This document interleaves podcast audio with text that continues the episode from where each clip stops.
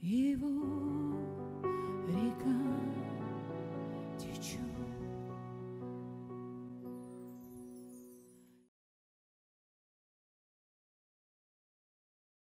Вот. А я, знаете, друзья, ну, у меня мои, мое свидетельство э, конференции очень большое. Я его не буду рассказывать, потому что оно и личное отчасти. Вот. Но я вам хочу рассказать, никогда не удерживайте то, что Дух Святой говорит вам. Свидетельство. Получили исцеление, свидетельствуйте. Получили слово какое-то, получили направление, что-то, свидетельствуйте, выйдите, засвидетельствуйте, расскажите. Произошла какая-то финансовая слава, а, засвидетельствуйте об этом. Дети сохранены. Была ситуация, что-то могло прийти как разрушение, как ветер, но Господь сохранял, выйди и засвидетельствуй. Пожалуйста, давайте будем эту культуру делать. У меня тоже есть свидетельство, ко мне много всего Господь говорил за это время. Вот, за время конференции я ожидал, если честно, что Господь нам даст перекрестки какие-то, ну, то есть, что эта конференция будет как перекресток, мы будем что-то получать, там, направление и исправление я ожидал. И слава Богу, больше всего я ожидал исправления Господа. Потому что я не хочу быть, знаете, как, э, ну, то есть, вы видели когда-нибудь людей, видели такие передачи, когда есть такой, допустим, допустим, голос, вот передача «Голос». И идет отборные, отборные вот эти вот, э, отбор э, певцов. Видали когда-нибудь такие ролики, когда выходит за, на сцену, берет микрофон человек и начинает кукарекать, начинает петь не в такт, и все смеются, а он не понимает, что не так. То есть у него такая самооценка какая-то нездоровая. Вообще нездоровая самооценка у людей – это беда, ну, беда всех бед. Поэтому вот. И самооценка неправильная – это беда.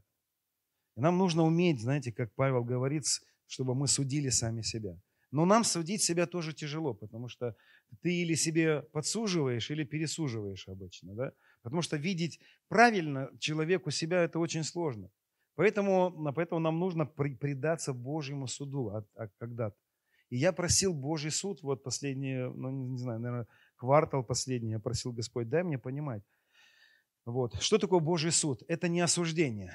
Я хочу сказать, что Божий суд – это Божий взгляд на твою жизнь. Это Божий взгляд на твою жизнь. И нам нужно не бояться предаться Божьему взгляду. Господь, ну покажи, не на опасном ли я пути? Что-то, может, в разуме у меня не так, в поступках у меня что-то не так, в моем поведении что-то не так. Загляни, что-то мы строим неправильно – нам надо, может быть, и вот я, я молился об этом, и Господь начал говорить, кто был прошлое воскресенье, вы слышали, что э, я рассказывал вам о том, что Дух Божий обращался к нам, о том, как нам важно начать строить, как Царство Божие строится, что в Царстве Божьем нету хаоса, да? в Царстве Божьем нет непочтения, в Царстве Божьем нет понебратства, в Царстве Божьем нету, нету вот такой вот, знаете, как земных вот этих вот как в земном, в земном строится, делай, что хочу, хожу, кто хочу. Там четкий порядок есть. Но он порядок построен на любви, не на контроле, не на манипуляции, на любви. Но он есть порядок. И знаете, у нас есть такая беда, я думаю, что из-за того, что мы в люди на земле пытаемся тоже иметь порядок, но порядок наш, он, наверное, проблема порядка человеческого в том, что он построен не на любви. Он, наверное, построен на манипуляции, что ли. Он больше, может быть, иногда построен на запугиваниях. Ну, вот знаете, это как кнут и пряник. Это вот два мотиватора порядка. И вроде бы мы попадаем порой в какие-то э, структуры, где добиваются порядка кнутом и пряником, и там порядок есть. Но этот кнут и пряник убивает нас, разрушает нашу жизнь. И мы потом попадаем в другую обочину, где у нас есть такая жизнь, где я делаю, что хочу, где я отрицаю, где мы можем отрицать э, устройство какое-то, порядок и так далее. И всегда я в таких случаях привожу ну, пример людей, которых я встречаю, которые мне... Эм, я знаю, что глубинные проблемы у этих людей, они не хотят быть частью церкви, они не хотят быть частью какой-то системы, э, они отрицают систему, они ее прям систему отрицают. И они говорят, все, нам не нужна система, нам не нужно контроль, нам не нужна не нужно устройство какое-то. И они э, обычно это, вот это все, э, вот это состояние свое оправдывают какими-то местами Писания, но на самом деле они просто больные. А, в хорошем смысле, я не обвиняю. Мы все с вами отчасти где-то и в структурах побывали, в больных. Вот. И проблема-то не в структуре. Кто понимает? Проблема не в порядке. Проблема не в том, что у нас все должно быть чинно и благопристойно. Проблема всегда в том, что мы пытаемся по-человечески это все делать. Вот. И я хочу сказать, друзья, если вы замечаете внутри у себя, что из-за того, что у вас был плохой опыт жизненный, что в этом жизненном опыте женщины, вот послушайте, дорогие, драгоценные женщины, если вас когда-то унижали мужчины, и вы в своем сердце приняли решение отрицать всех мужчин и отрицать любое главенство, это вам будет плохо от этого, вы будете страдать от этого. И отрицать главенство мужей – это, это беда женщины. И если у вас происходит такое отрицание внутри, главенства, то это нужно исцеление, нужно исцелиться.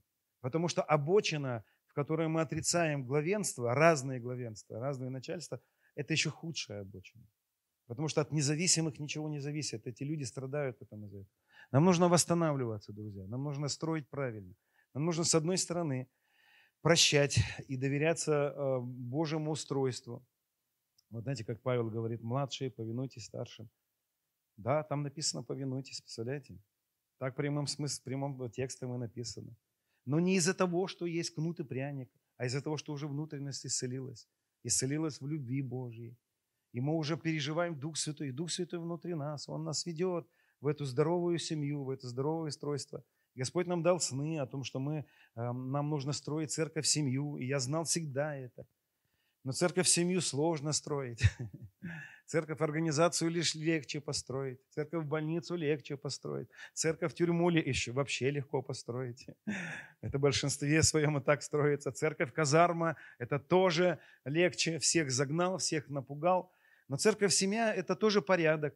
Вы знаете, да, что как и в больнице, как и в тюрьме, как и в казарме какой-то военной, как и в бизнесе, церковь бизнес, такая тоже есть модель.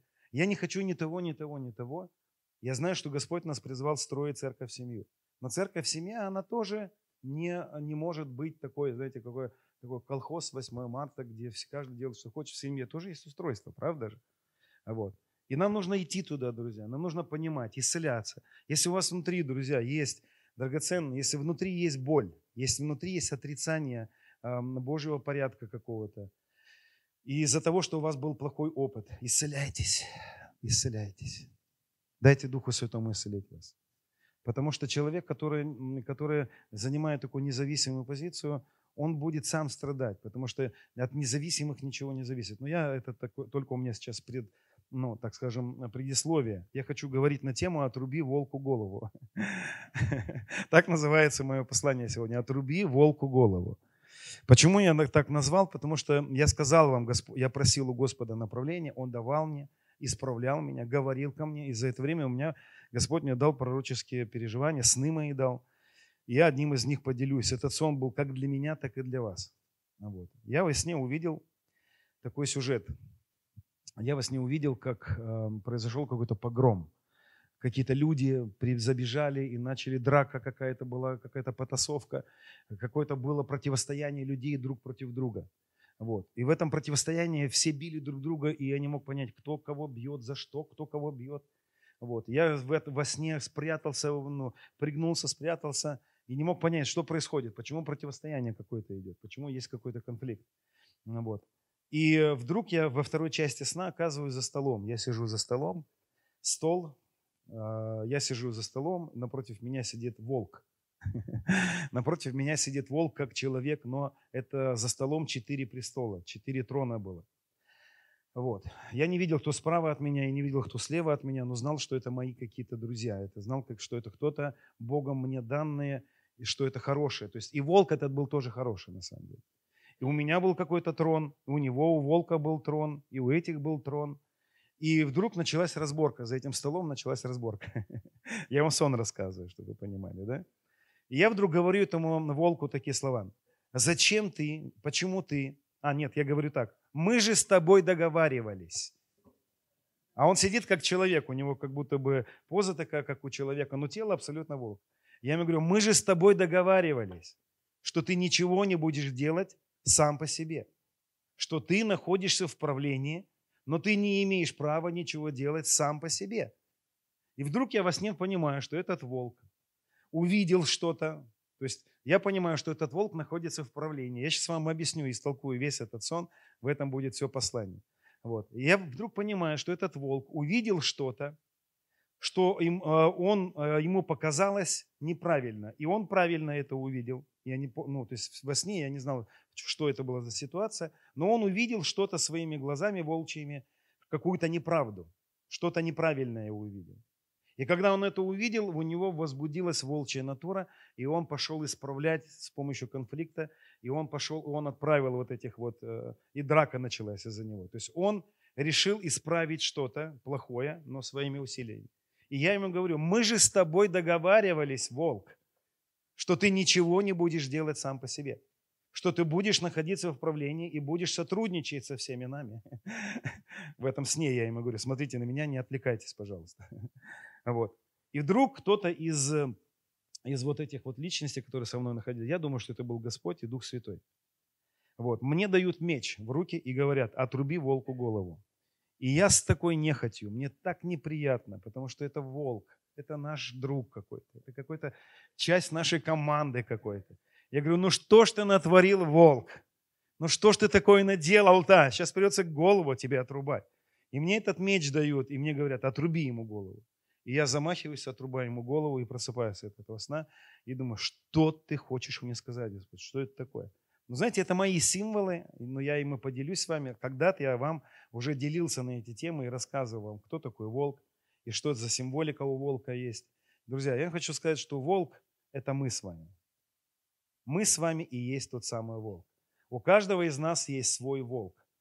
И кто-то скажет, я не хочу, я не хочу быть волком в овечьей шкуре. И правильно скажешь, и вот, э, друзья, чтобы объяснить вам вот эту суть этого сна, я хочу сказать, друзья, вот что, что волк в Писании, это не, он и плохой персонаж, и хороший тоже. Потому что волк – это колено Вениаминова. И Господь знал мое понимание эм, колене Вениаминовом, и я вам сейчас поделюсь. Это про Саула, это про то, что у каждого из нас есть свой Саул, что каждый из нас есть э, свой волк в и чуть попозже вы поймете, о чем я буду говорить. Дело в том, что, друзья, а, есть два колена, которые я хочу затронуть. Колено Израилева и колено Вениаминова, первое колено, и второе колено, колено Иудина. Интересно заметить, что эти два колена на данный момент, вот современный Израиль, если вы приедете в Израиль, и вы возьмете там у современного, допустим, еврея, спросите, спросите, ты из какого колена, вам назовут всего лишь два колена, а сейчас добавили еще третье колено, обнаружили колено Левия, как бы, ну или обнаружили, или они его как-то вот генетически сейчас э, обнаружено это. Вот. Но в Израиле в современном можно записать себя только в два колена, в современном Израиле. Иудина и Вениамина. Почему? Потому что, друзья, в этом есть хорошая, очень сильная притча. Потому что колено Иудина – это прообраз Иисуса Христа, это прообраз Христа. Колено Вениаминова это мы с вами, это человек. Иуда – это Иисус, а мы с вами Вениамин. Почему я так говорю, я сейчас вам объясню. Дело в том, что, друзья, когда мы с вами учились с вами и говорили о том, что мы новое творение во Христе Иисусе, я учил вас вот какой истине. О том, что когда мы с вами были распяты со Христом на кресте, мы умерли, и когда Он воскрес, мы с вами умерли, воскресли как один новый человек. Помните, да? Один новый человек в котором в этом одном новом человеке есть одна голова, и это только Иисус. И все его тело, это все мы с вами, в, верующие во Христа Иисуса, крестившиеся во Христа, мы его тело. И есть во всем, во всей, на всей земле один новый человек, состоящий из миллионов людей. Но в нашем единении со Христом, в нашем вот в этом сотрудничестве, союзе со Христом, Он является головою, а мы являемся телом. Мы не являемся головой самих себя. Нам не дано править сами собой. Вот. И интересно, что почему вот этот прообраз, ну, я соединю вот это тело и голову. Голова – это лев из колена Иудина, а тело – это Вениамин, это и есть волк. Почему? Потому что исторически так сложилось. А, это очень долго мест Писания открывать, я вам расскажу просто как историю колена Вениаминова. Дело в том, что колено Вениаминова было последнее, то есть это был последний сын у Якова – и когда Яков родился, и э, когда Вениамин родился, и уже э, произошло, вот уже Яков уже был старый, он умирал, и он призывал всех детей. И когда он призывал детей, он всем детям раздал благословение. Допустим, колено Иудина, он сказал, ты лев, я прочитаю благословение Якова на колено Иудина. Допустим, Исахар – это осел, То есть характеристики животных он как бы передал своим детям. Но когда речь зашла до Вениамина, он сказал Вениамину такие слова. Это Бытие 49, 27. Вениамин – хищный волк. А я утверждаю, что мы с вами и Вениамин. Это мы с вами тот самый Вениамин, вы поймете сейчас. Он говорит, Вениамин – хищный волк, утром будет а, есть улов, ловитву синодальный, улов по-другому, и вечером будет делить добычу. Вообще, тут, конечно, мудрость, и это не проклятие, чтобы вы понимали. Быть волком не проклятие. Есть характеристики волка, которые даны человеку, ну, сейчас вы, понятно, что мы не волки, да, это некоторые характеристики, которые вложены в этого хищного зверя, которые даны человеку. И это благословение. И здесь, смотрите, один из моментов, которых, на которых я не хочу акцент делать, но интересно мне было заметить, что он будет делить добычу. Что сердце Христово – это не жить для себя любимого. Сердце Христово – это в нас, это быть общностью, быть в, в сообществе, да и вообще в волчьей стае а, нет ни одного брошенного волчонка, они очень заботятся о своих, но я сейчас не буду об этом говорить. И вообще интересно было тоже мне заметить, что в последнее время мне несколько человек скидывали ролики про волков. Вот просто ни с того, ни с сего. Посмотри. Я открываю просто история про, про волков. Про, ну, как будто Господь меня подводил к чему-то, какой-то мысли. Так вот, Вениамин – хищный волк.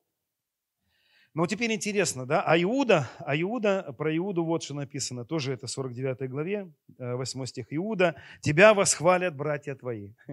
Чем мы сегодня занимались с вами? Восхвалили его? Это заповедь. Это и так Яков благословил Иуду, а Иисус у нас лев из колена Иуда. Тебя восхвалят братья твои, рука твоя на хребте врагов твоих. Не моя, не твоя, Христос, его рука вот это его силой все совершено. Вот о чем здесь пророчество. Он говорит, тебе поклонятся сыны отца твоего. Вот мы и поклоняемся Господу. Вот мы ему и поклоняемся. Молодой лев Иуда с добычи. Сын мой поднимается. О, какие сильные слова. Преклонился он, как э, лег, как лев, как львица. Кто поднимет его? Не отойдет скипетр от Иуды, законодатель очересил его, доколе не придет примиритель, ему покорность народа. Смотрите, какой интересный момент. У Якова 12 детей, но из всех детей он дает править над всеми другими братьями только Иуде. Он говорит, Иуда будет править над братьями своими. Все, ему дано правление. Вениамину не дано правление. И Вениамин, хищный волк, будет делить добычу, у него будет добыча. Откуда у Вениамина добыча? От Христа. От креста Христова наша добыча. Нам дано быть в благословении. Нам дана добыча от Бога. Нам дано делиться этой добычей. Но нам не дано править собой. Слышите? Нам не дано собой править. Никому из нас Господь не давал возможности управлять своей жизнью и управлять другими жизнями. Только если это не в каком-то правлении находится. Да? То есть волк, он имеет часть, он причислен вот. И вот смотрите, какая интересная, какой интересный момент. Значит, история колена Вениаминова, опять возвращаюсь к ней. Исторически произошло вот как. Колено Вениаминова выросло, стало одной из самых сильных колен среди Израиля. Это были воинственные люди, они очень были мужественные. Они взошли в семь колен, которые, у которых было, не было поражений. Они были очень сильные. То есть все, что Яков благословил, так и произошло. Они разбогатели, это колено. У них был один из самых удачных участков земли, которое им было дано небольшое, но плодотворное, там плодоносное, там была земля, они садили. Знаете, что интересно было бы мне обнаружить? Разные богословы и ученые библейские а, говорят вот как. Одни говорят, Иерусалим был в колене Вениаминова, другие говорят, нет, Иерусалим это колено Иудина. И не могут понять, почему. Одни говорят, что Иерусалим принадлежал Вениамину, а другие говорят, что Иерусалим принадлежал Иуде. Дело в том, что Иерусалим находился на границе, прямо на границе между коленами. То есть можно было сказать, это колену Вениамина принадлежит. Нет, это колену Иуда принадлежит. Вы ловите уже что-то? Что это два колена, которые между собой были соединены. А у них была одна граница у колена Иудина и у колена Вениаминова. Так вот, история такова, что со временем колено Вениаминова развратилось. В нем поднялся разврат. Вот. И история, Писание объясняет нам такую историю, когда в колено Вениаминова попал один мужчина, там его жену изнасиловали, и э, произошло какой-то страшный такой э, грех произошел в колене Вениаминова. И все другие колена поднялись, чтобы уничтожить колено Вениамина за грех. Всех мужчин нужно было вырезать за то, что они допустили такое страшное беззаконие, извращение. Там были сексуальные извращения в колене Вениаминова. И с, не с первой попытки, но там с какой-то третьей попытки колено, все колена побеждают колено Вениаминова, все 11 колен собираются и побеждают колено Вениаминова. И убивают мужчин из колена Вениаминова.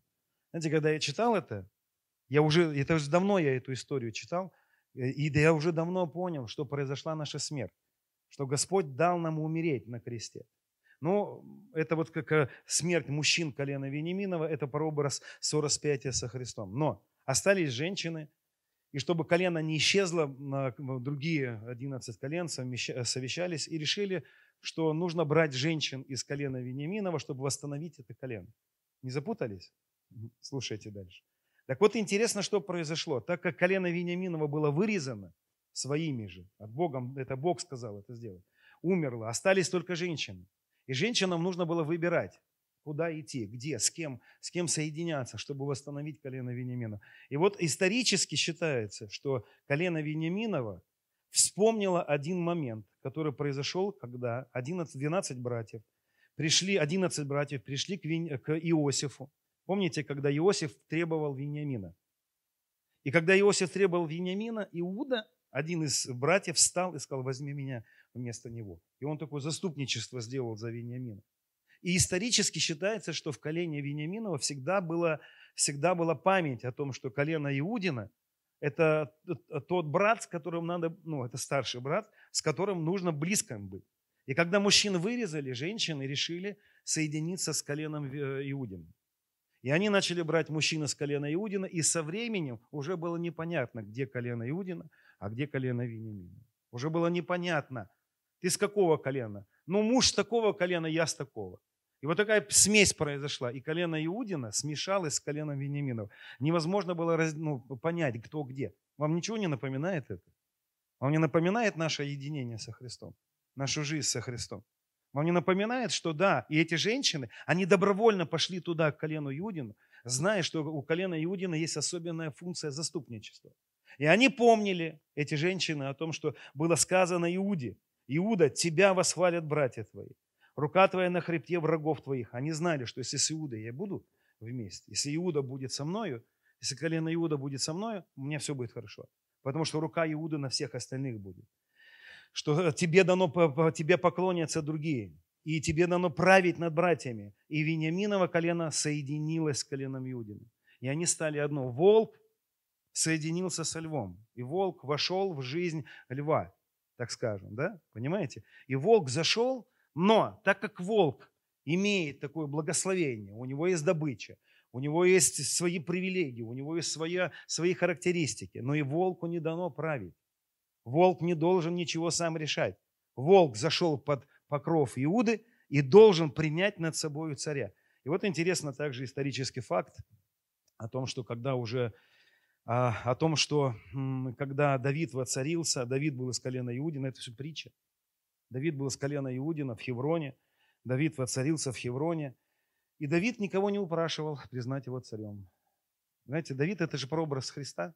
Он никого не просит, он никого не умоляет, он не падает в колени и не говорит, ты должен быть мне послушен, ты должен передать мне управление своей жизнью, это твое дело. Соединяйся с каким хочешь коленом. Соединяй свою жизнь с чем хочешь. Соединяйся с чем хочешь. Это твой выбор. Кого выбрать главою, за кем идти, кто старший. Наш выбор, мы все выбираем. И э, Давид не бежал и никому не кричал, я царь, я помазан. Так и Иисус сидит на престоле и никому из нас не говорит, ну-ка давай-ка, это что же ты?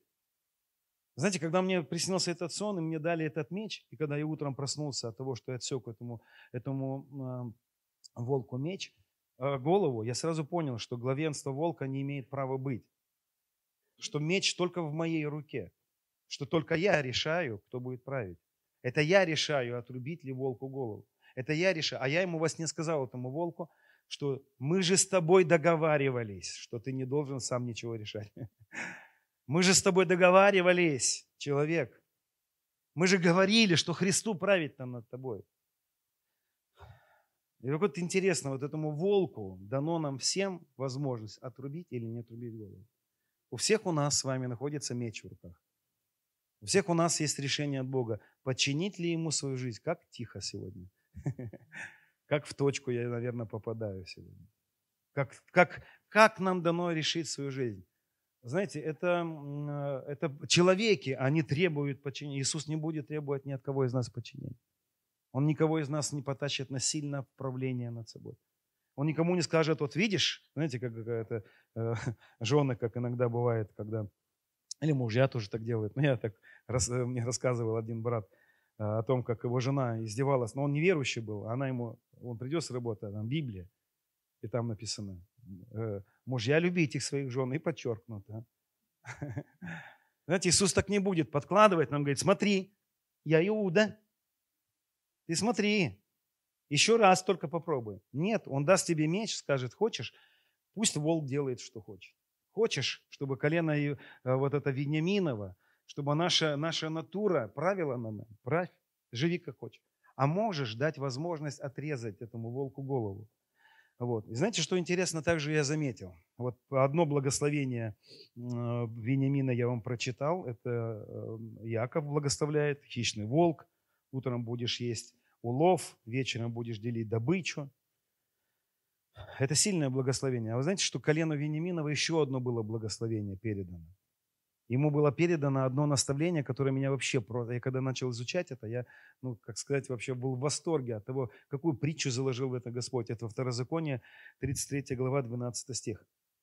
Это уже Моисей благословляет колено разное. И вот он Вениамину говорит, а о, о Вениамине сказал, возлюбленный Господом. Никто не спорит, что мы любимчики. Понимаете? Вот вы слушаете. Я любимчик. Ну да, да. Вениаминчик. У, у Вениамина же два имени, два перевода имени.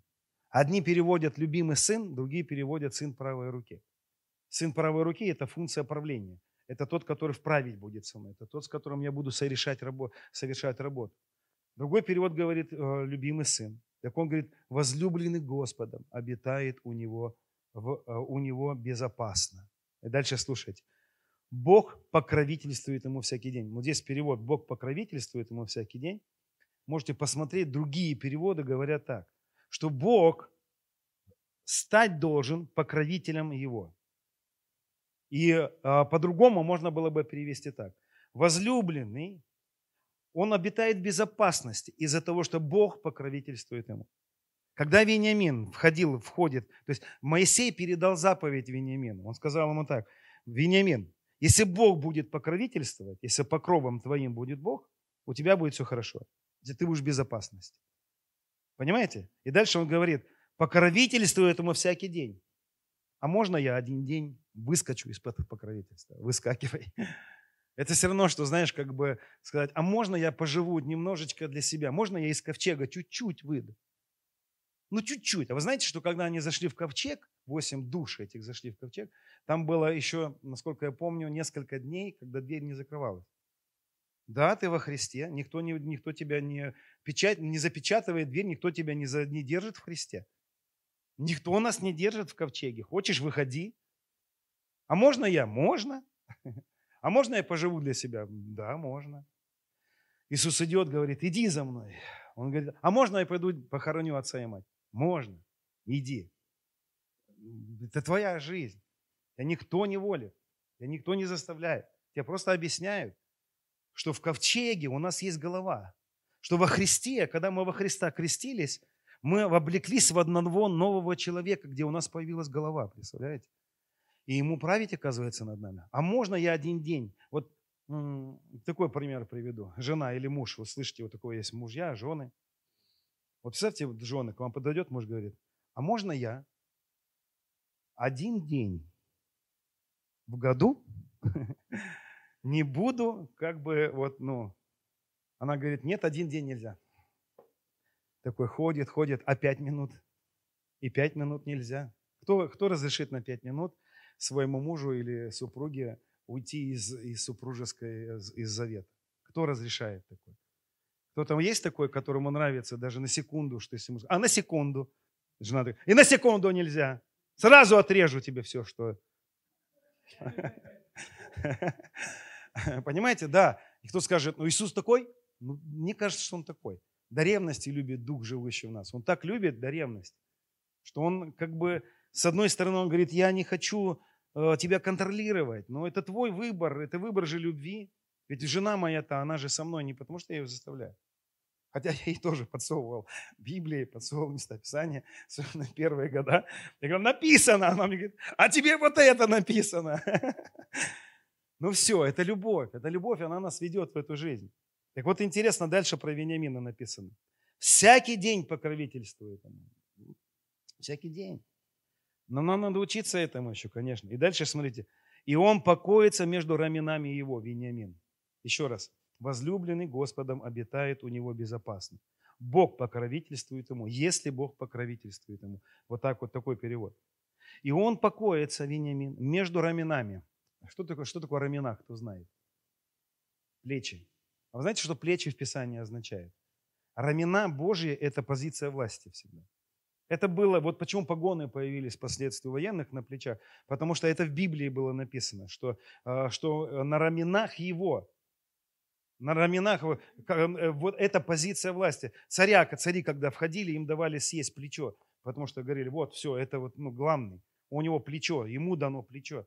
Понимаете? И здесь написано, что Вениамин покоится только в покое. Чего же я беспокоюсь? Что не так ним? Проверь себя. Может быть, ты не находишься между раменами. Понимаете, только между позицией. Вот, вот его позиция власти Христа. Может быть, все в жизни вот так, кавардак, потому что хочу, хожу куда хочу, чуть делаю, и его позиции нету. А я уверен, что так и есть. Потому что когда мы его находимся между раменами его, то есть это на груди его лежим, между, ну, можно было бы сказать, знаете, положил Вениамина на грудь свою между головой и пятками. Нет, написано между раменами. Вот в этой позиции Вениамин лег и успокоился. Господь мой, ты царь мой, ты Бог мой, все царство надо мной а волку, а волку я отрежу голову. Никто за тебя не отрежет волку голову. Волк, мы же договаривались с тобой, говорил я ему во сне. Я же говорил, просил тебя, не делай ничего, если тебе не сказали это делать. Так я сказал ему во сне. И он так сидел такой, ну что я могу сделать? Я говорю, ну что, что, придется голову тебе отрезать, волк. И отрезать голову волку – это отрезать правление ее. Это отрезать человеческому управлению жизнь. И довериться туда, в эту жизнь. И он, волк, останется живой, я вам скажу. Волк останется. Но голова его, главенство, главенство человека подчиняется Христу. Так вот, хорошо, про Вениамина мы дальше поговорим еще. Кто помнит, что Саул был из колена Вениаминова? Кто помните, да, эту историю? А кто знает, что Павел тоже был из колена Вениаминова? А кто знает, что Павел тоже был Саул? Савл, это Саул по-другому. Он тоже был Саул. И он тоже был из колена Вениаминова. И посмотрите, как похожи их жизни. Кто знает, что Павел, апостол Павел, жил при Христе, то есть Христос, он соприкасался с, с живым Христом. Кто понимает, что Христос сзади ходил по плоти, в то время, когда Павел был учеником Гамалиил. Он же, он же вот соучастником этих событий был. Он понимал все это, он видел все это. И Павла, Павел был Саулом. Вот именно Павел, апостол Павел. Но потом он меняется, он говорит, все, я из колена Вениаминова. Еврея это еврея. Ну все, говорит, я почитаю это читой. То есть я отпускаю этого волка.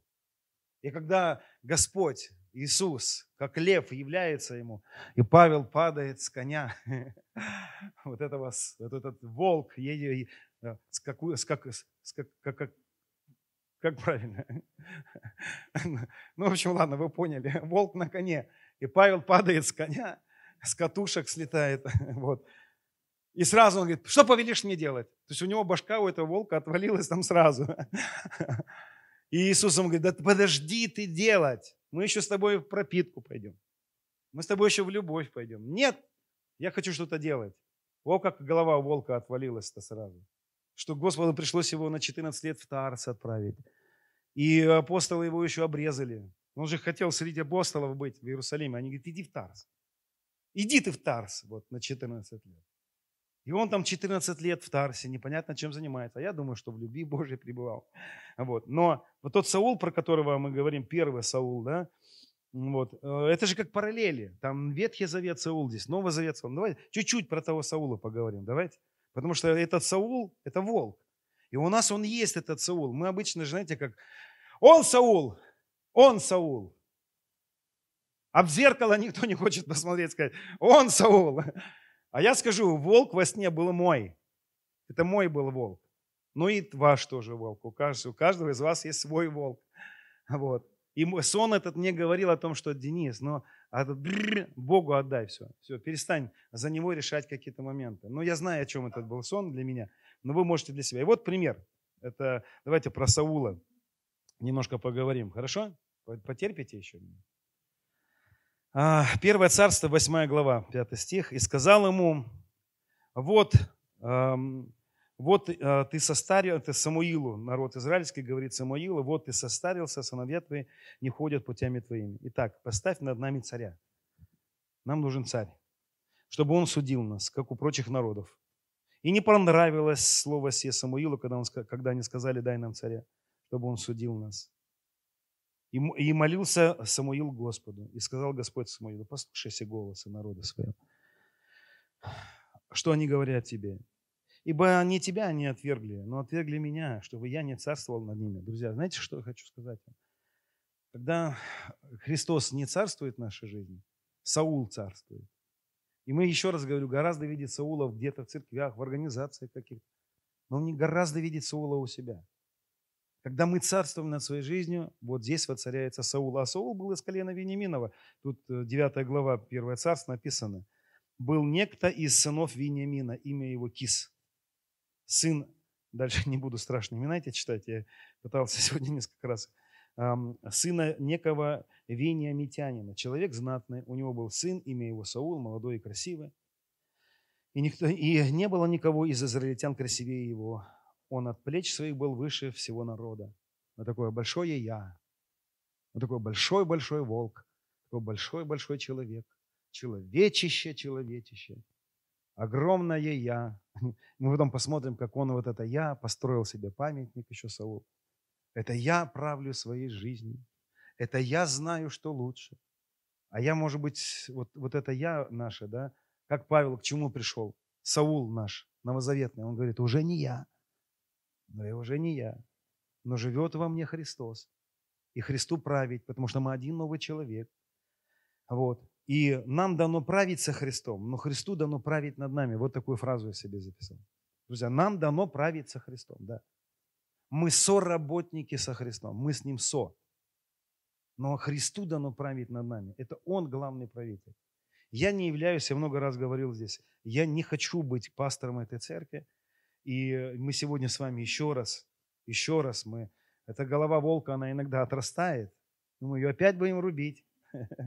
Мы опять будем посвящать себя своей жизни Христу и успокаиваться. И успокаиваться. Потому что, знаете, когда Христос правит, все так спокойно. А что тебе париться тогда, если Христос правит? А зачем тебе с кем-то ссориться? Зачем тебе кому что-то доказывать? Если Христос правит. Понимаете? Когда мы находимся в Его правлении, как вот здесь написано, Моисей говорил, Он покоится между раменами. А что может быть такого, что станет против меня и не будет одолено, если я в его управлении нахожусь? Если он мой Господь, не на словах. Вы понимаете? Если я иду, куда он мне говорит. Но кто-то скажет, а что это теперь? Мы, а, у нас нет старших. Нет. И это тоже его правление. И это тоже часть его правления, когда он кого-то ставит. Но я не об этом хочу говорить. Да вот про Саула вернемся к нему. Вот. А, давайте прочитаем вот эти две истории. Они длинные, но я хочу их прочитать. Я вообще не люблю длинные тексты писать, читать на собраниях, потому что вы можете утомиться. А я вас прошу, не утомляйтесь. Аллилуйя. Скажи аллилуйя. Молодец, слава Богу. Пробудись немножко, послушай дальше. Первое царство, 13 глава, 7 стих. Вот здесь мы прочитаем первый раз, когда Саул идет ну, вот в непослушание. Вот эти сферы, которые я сейчас вам озвучу, услышьте их. Вот, вот тут проявляется этот волчара в нашей жизни. Но давайте услышим. А некоторые из евреев переправились за Иордан в сторону Гадову. Уже можно было целую проповедь на этом составить. Кто знает эту историю? Там были филистимляне напали, а Саул в правлении находится. И некоторые христиане, они переправились в сторону Гадову. колено Гадова, оно само по себе, в нем есть уже какая-то, ну, что-то намек какой-то. Я думаю, что лучше быть в колене Иудином, но не в колене Гадовом, потому что э, кто это, кто это были? Убежали люди. Люди, которые бросили Саула, и он остался один. Вот. Саул же находился еще в Галгале, и весь народ, бывший с ним, находился в страхе. Галгал – это не город, Галгал – это не поселок, Галгал – это было место религиозного, собрания. И Галгал, мы с вами много раз говорили, это откровение о том, что мы одно со Христом. Галгал – это была, большая стопа ноги, в которую они заходили, как в уверенность, что они в Боге. Когда им нужно было идти на какие-то сражения, что-то надо было. Они шли в Галгал, и тем самым говорили, мы в тебе. Когда мы пойдем, ты пойдешь. Но нужно было им ждать, да, потому что и ждал он семь дней до срока, назначенного Самуилом. О, как надо уметь ждать, друзья. О, как вот здесь волк очень часто проявляется. Когда у нас есть обетование, когда Господь что-то сказал нам, когда Он высвободил какие-то для нас сны, когда Он сказал нам через э, Писание, через книги, и у нас есть обетование от Бога. И мы заходим в Галгал, и у нас есть вызов также. Ранами его ты исцелился, допустим. Через нищету его ты обогатился. И мы зашли в уверенность работы Христа. Мы стали с ним одно. Мы с ним воскресли. Это и есть Галгал. И Самуил сказал, находись в Галгале до срока назначенного. Все будет. Все, что Господь сказал, это истина. Это истина. И здесь Саул видит, что люди выходят из Галгала. Да как, как он все совершил? Да как же он все сделал? И один побежал, второй побежал, третий побежал из откровения, из Галгала, из уверенности, что ты во Христе, из покоя, из вот, вот это Галгал, это и есть между раменами лечь. Это и есть место покрова, где Он правит, Он правитель, Он будет решать мои вопросы, Он будет решать мои проблемы. Но мы видим, что а, Саул сказал, приведите ко мне из назначенного для жертвы всесожжения и для жертвы мирных, и вознес всесожжения. И начинаются человеческие жертвы, начинается опять а, переход из упования жертвы Христа на наши человеческие жертвы. И Самуил, Саул поддался этим человеческим. Это мы сейчас все решим все-таки. Знаете, вот я ожидаю пробуждения большого. Но я знаю, что никто из нас ничего не может сделать для, для этого. Я знаю, что а, у нас Господь нам пообещал, что у нас новое здание будет. А я знаю, что никто из нас ничего не сможет сделать, чтобы это произошло. Отчасти только мы будем соучаствовать. И в нужное время это все начнет происходить. Есть такие Божьи обетования. Но дальше Самуил, и, но едва закончил возношение, всесожжение. Вот приходит Самуил, пророк. Вошел к Саулу, а, вышел Саул к нему навстречу, чтобы приветствовать его. Но Самуил сказал, что ты сделал? Ты почему вышел из Галгала? Ты почему вышел из уверенности в завершенной работе Христа? Ты почему начал видеть? Он ему задает, ты почему вышел из Галгала? Саул отвечал, я видел.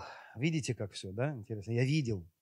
Я видел, нет исцеления. Я вижу, нет закрытия счетов. Я вижу это, я вижу это. А еще этот побежал, уже начал слушать закон опять. А этот тоже уже в другом начал искать ответы. Не ищите ответы нигде, только во Христе. Он все совершил, завел нас в Галгал и дал нам ожидать. Вот отрубите волку голову. Волк всегда хочет бежать вперед батьки. Он всегда хочет сам что-то решать. Он всегда хочет сам решать свои вопросы. Научитесь ждать Бога. Научитесь ждать, когда Он вступится. Есть времена, когда мы в покое должны быть в Галгале. И неважно, все побежали, и я побежал, так не должно быть. Как говорил один пророк, будь смел, как Чапаев, так говорит Господь. Ну, Чапаев, Чапая конец такой не очень, поэтому вот. И дальше мы видим, да, я видел, что народ разбегается от меня, а ты не приходил к назначенному времени. Филистимляне же собрались в, э, в мих массе. Когда подумал я, теперь придут на меня филистимляне в Галгал. Подумал я. Начинают мысли противоположные Евангелию. А я еще не упросил Господа, потому решился принести все сожжения. И такие отмазки, отмазки идут. И сказал Самуил Саулу, худо поступил ты, что не исполнил повеление Господа Бога твоего, которое дано тебе, Ибо ныне упрочил бы Господь царствование Твое над Израилем всегда. Но теперь не устоять царство Твое. Друзья, знаете, что ну, я хочу вот вас убеждать и просить. Нам Бог дал обетование. Господь нам дал еще в 16 году, когда мы приехали, Он нас столько Господь нам показал. Показал столько снов, столько видений дал. А события, которые будут происходить. И потом раз что-то не происходит. Еще не происходит. И еще не происходит. И еще не происходит. Я уже это видел неоднократно. Один побежал, уже второй побежал. Знаете, как мне хотелось бежать неоднократно. Но я знаю точно, Бог верен. Бог верен. Его Слово истина. И оно действует в нашей жизни. Это не нашими силами, это не нашими способностями, это не количеством людей, это не мудростью людей, это не количеством денег, которые есть у людей. Это Бог совершит. Мы когда приехали в Благовещенск, я помню, как э, на, на что жить вообще. Церковь началась. А на что нам жить? И Господь говорит, я повелел вдове кормить тебя. Ну, тогда. Я помню первые собрания. Вдовы, сироты, студенты, пенсионеры. И ни одного бизнесмена нету. Я говорю, ты вообще, Господь, ну как ты решил обеспечивать эту церковь? Как ты решил нас обеспечить? Как ты решил двигать? Как у нас дом свой будет? Как будет все решаться? Что ты? Но Господь говорит, не в человеках. Почему вдове повелел кормить? Потому что не из-за вдовы, все. Потому что не из-за человека, все. Не из-за количества людей. Все зависит от него. Не выходи из Галгала. Не выходи из уверенности в Божьем Слове. Находись в уверенности. И если мы не уверены в Евангелии, в завершенной работе, э, мы тот самый волк, который правит своей жизнью. Но волку надо отрубить голову. Не беги вперед Христа. Он знает твои проблемы. Оставайся в Галгале. Оставайся в уверенности, где Он тебя поставил. Не убегай, не рассматривай. И оставайся верным. И вот дальше 15 глава, уже мы перелистываем 15 главу, где а, Самуил опять обличает, второй раз Саул совершает, совершает грех, и поставил, и вот тут 18 стих написано, и поставил тебя Господь, а, и поставил тебя Господь в путь, и сказал, иди и предай заклятию нечестивых амаликитян. Воюй против них, доколе не уничтожишь их. Зачем ты не послушал гласа Господа и бросился на добычу, и сделал зло перед очами Господа? И сказал Саул Самуилу, я послушал Господа, и пошел в путь. Когда послал меня Господь и привел Агага, царя Амаликитского, и Амалика и истребил. Народ же из добычи, из овец и волов взял лучшее для, из заклятого, для жертвоприношения Господу, Богу твоему, в Галгале. Мы не для себя. Знаете, какая лукавость. Ему было сказано, убей все, уничтожь все. Уничтожь Агага, уничтожь всех амаликитян, потому что они развратились в тот момент. И мы до конца не понимаем, как это вообще возможно было, вот, почему Бог такое допускал. Но а Саул что-то взял для себя, что-то свое оставил. Понимаете? Мы для Господа. Это я для Господа. Это я для Господа взял. Что ты врешь? Живешь для себя. Тащишь что-то в свою норку. Вот. И отвечал Самуил, неужели все сожжения и жертвы столько же приятны Господу, как послушанию глазу Господа? Послушание лучше жертвы, повиновение лучше тука овнов. Ибо непокорность такой же грех, что и волшебство. И противление тоже, что и идолопоклонство. За то, что ты отверг Слово Господа, Он отвергает тебя, чтобы ты не был царем. Вы заметьте, а, такой человек, он не будет царствовать. Он не будет царствовать такой человек. Да, он будет дальше любимым сыном. Вениамин же, он любимчик. Он, как можно перестать любить? Бог не может перестать любить. Он останется любимым сыном но сыном правления правой руки он уже не будет. Потому что если мы сын правой руки, то наша жизнь с вами заключается в том, что если он, мы хотим, чтобы он правил над нами, тогда нам нужно подчиниться Христу. Тогда нужно сказать, что ты мой царь. Я между, между рамен твоих ложусь, в твое правление вхожу. Давай, правь через меня, правь мною, правь через меня. Вот что нужно было. И здесь он говорит про волшебство. И вот э, про волшебство, друзья, мы же знаем, что в Новом Завете тоже написано. Дела плоти известны. Они субтилю прелюбодеяния, это Галатам 5.19.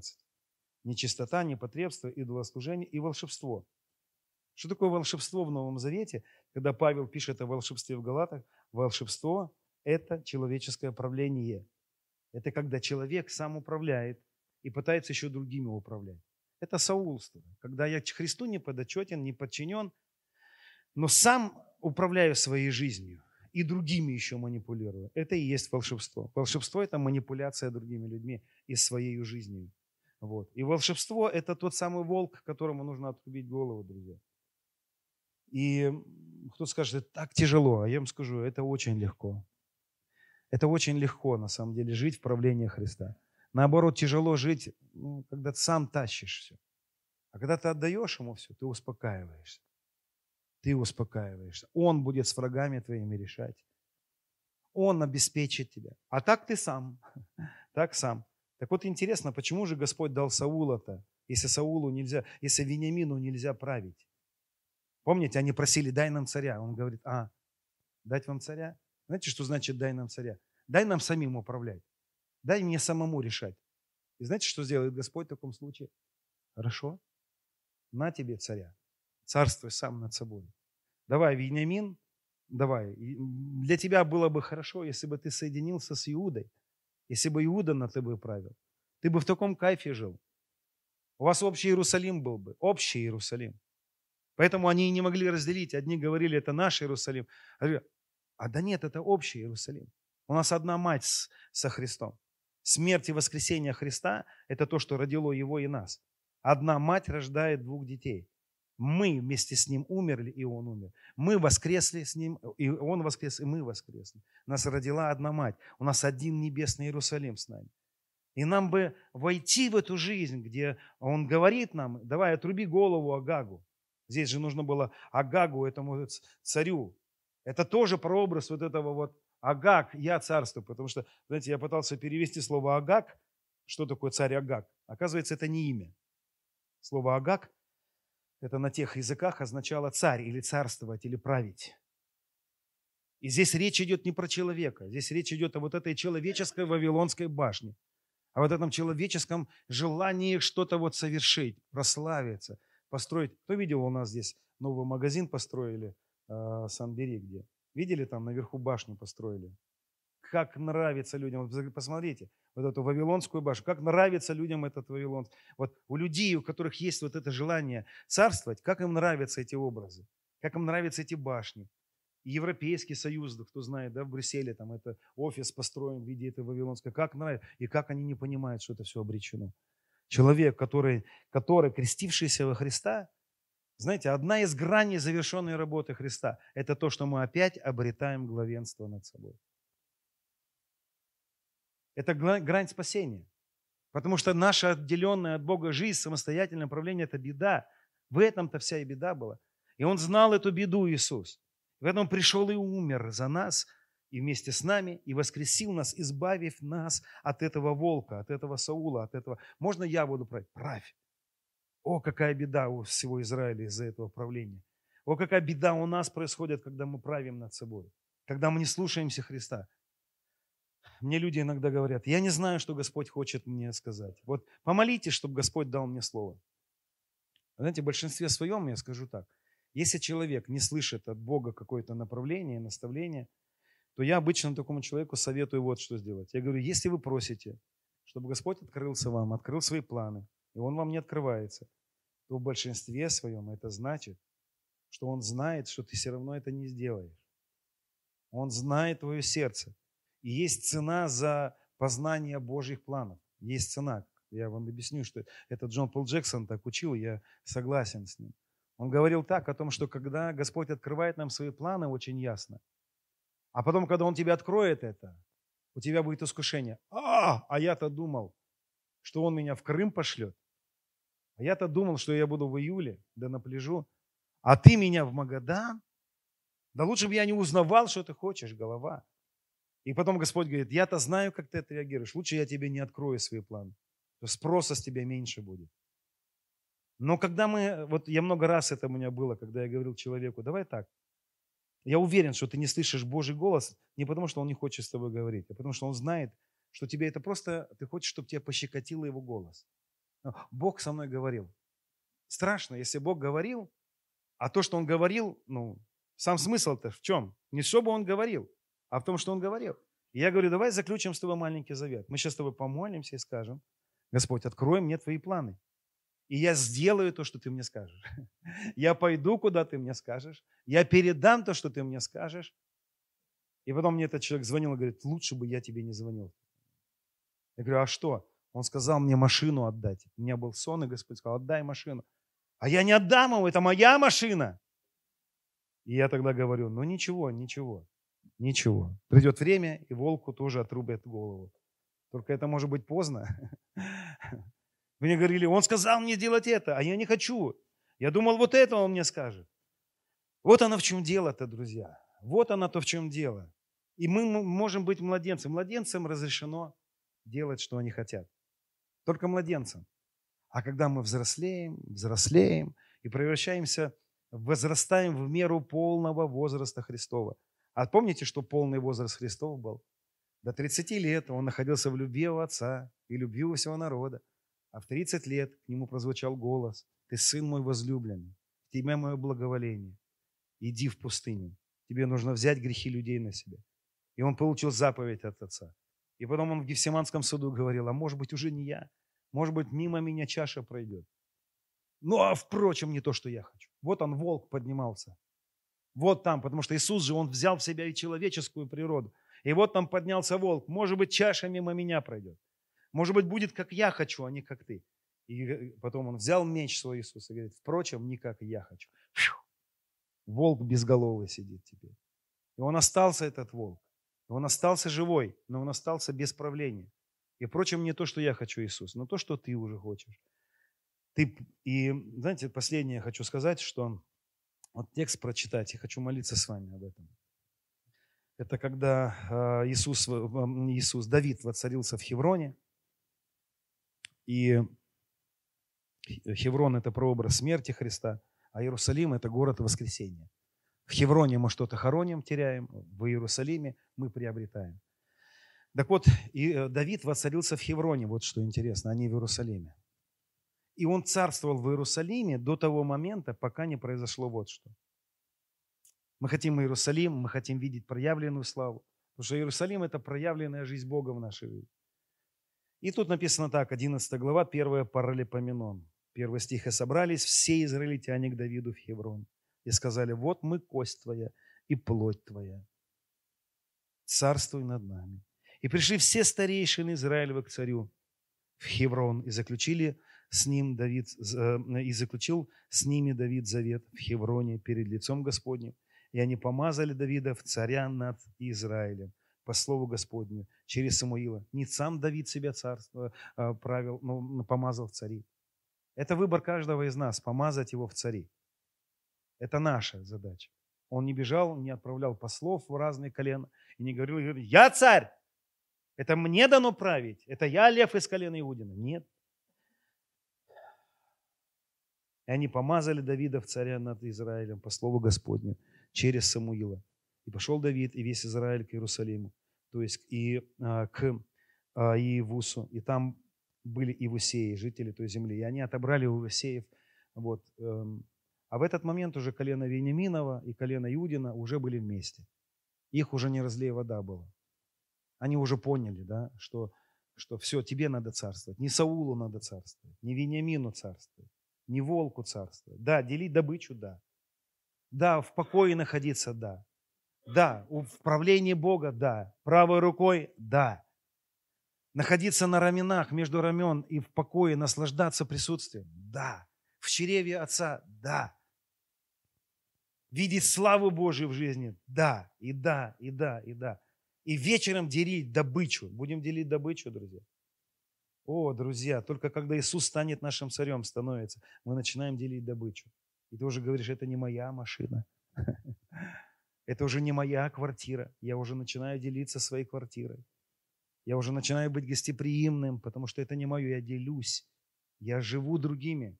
Я живу с телом, печень служит почкам, почка, почка служит селезенкам и так далее. И мы начинаем быть телом, телом под главою Христа. И церковь – это не я один такой самостоятельный спасенный. Это спасение, это крестившись во Христа. Во Христа облеклись и стали с Ним один новый человек, а Он под главою, а мы под главою Христос. И мы, я хочу, чтобы мы с вами молились вот этим текстом сегодня – это выбор каждого из нас.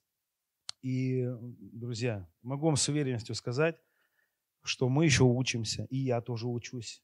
Мой волк почему-то отрастил голову, и опять мне приходится ему голову резать. И опять мне приходится сказать, Иисус, я ухожу, я ухожу с правления своей жизнью, я не правлю, я не решаю, ты решай. Я всего лишь передам то, что ты хочешь, чтобы я передал. Я всего лишь человек, я ничего не значущий. И это так круто понимать, потому что я не хочу быть Саулом, который построил себе памятник, который воздвиг. Я не хочу быть волшебником. Понимаете?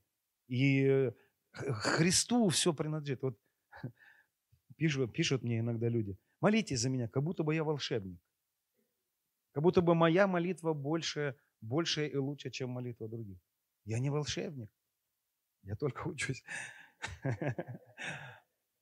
Шучу. Не нужно нам быть волшебниками. Не нужно нам заниматься этим волшебством. Я хочу молиться, знаете, друзья, а, перепосвятиться, может быть. У нас новый сезон начался в церкви. Мы прошли 7 лет, у нас перекресток, конференция, замечательная конференция. Простая, ну кру- крутая. И мы пошли дальше. Вот. А, знаете, еще момент один скажу. Меня спрашивают, а как быть членом церкви этой? У нас нет членства. Членство церкви в сердце. Если вы считаете себя, что вы часть этой церкви, вы стали частью этой церкви. Это просто вопрос вашего ДНК, это вопрос вашего сердца. Но если вы стали частью этой церкви, живите как, соответственно, орган в теле. Приносите пользу всему телу. И это не, а, я не буду никогда заполнять листочки, ты должен быть членом церкви или не член. Это вообще вот э, вопрос такой у каждого из нас. Не буду никого заставлять куда-то тащить. Христос наш Господь, Он пусть управляет вами. Если кому-то из вас Господь скажет быть в другой церкви, это абсолютно возможно. Такое может быть. Он может кого-то взять и переместить в другую общину. Вот. Я много раз говорил, что сидят в одной церкви куча барабанщиков, а в другой нету. Я уверен, что Господь может взять этого человека, переместить туда, сказать, ты будешь здесь, потому что есть одна церковь в городе, только одна. И Он правит всеми нами. Поэтому, друзья, вот свободу, как вот сегодня Оля пела, свобода, как правильно слова там? Свобода в том, суть отношений, в том, чтобы не ограничить, а дать полную свободу и наслаждаться тем, что опять я выбираю тебя. Понимаете? Я опять выбираю волку голову отрубить. Я опять выбираю тебя. Я опять выбираю то, что ты выбираешь. Вот и все. Оль, выйди, пожалуйста. Давайте будем молиться, друзья. Я не знаю, я так сильно Дух Святой чувствую тут. Да, это может быть такой момент перепосвящения где-то себя Христу. Чем это нам грозит, я не знаю. Я не знаю, чем грозит это нам. Но я знаю точно, что то, что если Он во главе будет моей жизни, во главе церкви будет находиться, давайте встанем, друзья. Если Он будет во главе находиться семей, это будет самое лучшее и самое прекрасное, что только могло бы с нами произойти в жизни. Жены, отдайте своих мужей Христу. Пусть Христос правит над ними. Не забывайте, Христу главам мужу глава Христос. Не забывайте. Если они обижают вас, у них такое правление над ними, что не дай Боже. Не дай Боже. Но не сильно не жалуйтесь на них, чтобы сильно не прилетало. Господь, мы благодарим Тебя. О, мы благодарим Тебя сегодня здесь. Давай поднимем к Нему свои руки. Это как, знаешь, прообраз того, что мы без Него ничего не можем и ничего не хотим без Него. Он глава наша, Он пастор наш.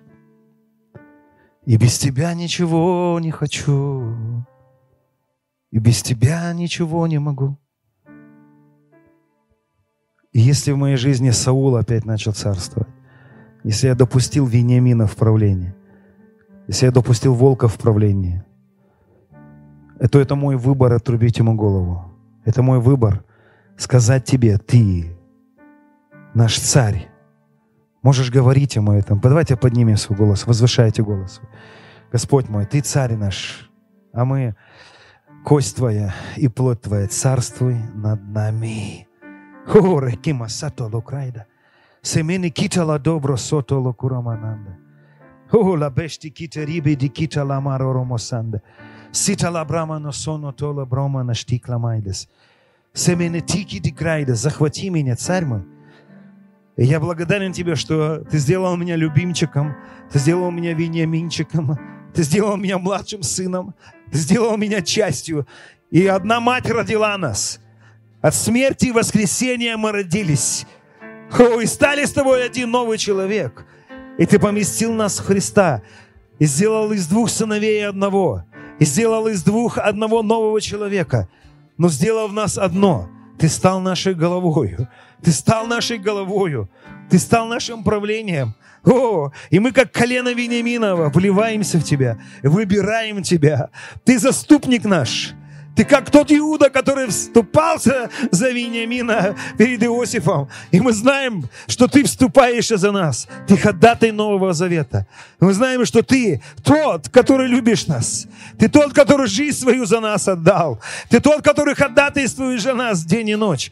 И мы, как колено Вениаминова, вплетаясь в тебя, соединяясь с тобой, становясь с тобой один новый человек, говорим тебе, ты царь наш, ты голова наша, ты правление наше, в тебе правление наше. О, Иисус, о, Иисус, о, Иисус, о, Иисус, спасибо, Господь. Я сейчас просто читаю то, что говорил Моисей. О, Вениамине сказал, возлюбленный Господом, обитает у него в безопасности. Бог покровительствует ему каждый день. Наш, Ты наш покров. О, Ты наш покров, живущий под кровом Всевышнего, под сенью всемогущего покоится. Говорит Господу, скажи со мной, прибежище мое и защита моя, прибежище мое и защита моя, Бог мой, на которого я уповаю. Ты покров мой, став с тобой одно, ты стал моей головою, ты стал моим правлением, ты стал моим львом из колена Иудина. Написано в Слове Твоем, Господь наш, ты, Иуда, тебя восхвалят братья твои, рука твоя на хребте врагов твоих, поклонятся тебе сыны отца твоего, и мы поклоняемся тебе, как и написано о тебе, Иисус, как и сказано о тебе, Иисус, ты наш старший брат, о, ты наш старший брат. О, Иисус, ты лев из колена Иудина, ты молодой лев Иуда с добычи. Сын поднимается, поклонится он как лев как лев и львица. Кто поднимет его, не отойдет скипетр от Иуды, и законодателя чересил его, доколе не придет примиритель, ему покорность народов. Ты примиритель, тебе покорность народов, тебе покорность народов. Лев из колена Иудина. Поднимайте свои голоса, друзья. Елейшителимана робо сотолото бракамана сотоло бронда. Синана брана чиленеле. Я сожалею, Господь, когда я волку давал место. Когда я пытался вместо Тебя решать свои вопросы. Когда я пытался выйти из Галгала. Когда я пытался выйти из ожиданий. Мы раскаиваемся, Отец. Если мы выходили из Галгала, выходили из уверенности того, что став с тобой одно, мы стали причастны к неограниченным ресурсам. Мы стали причастны к неограниченным ресурсам. Мы стали причастны. Мы стали причастны. И если ты вышел из Галгала, вернись в него. Это не так, как в Ветхом Завете. Милости много. Милости много, милости много, возвращайся в Галгал, возвращайся в уверенность в Слове, возвращайся в покорность Христу, возвращайся в эту стопу ноги, возвращайся в Божье правление. Правь надо мной, Иисус, правь надо мной, Иисус, о, правь надо мной, Иисус, я добровольно Тебе подчиняюсь. Я добровольно Тебе подчиняюсь. Я добровольно тебе подчиняюсь. Оля, поведи нас еще. Ракемасата лата бараканда.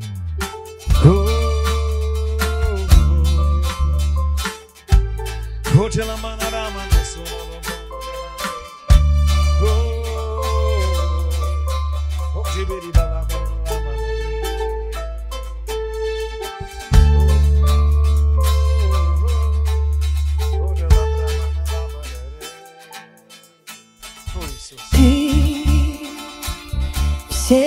Всемогущий Бог, Творец земли,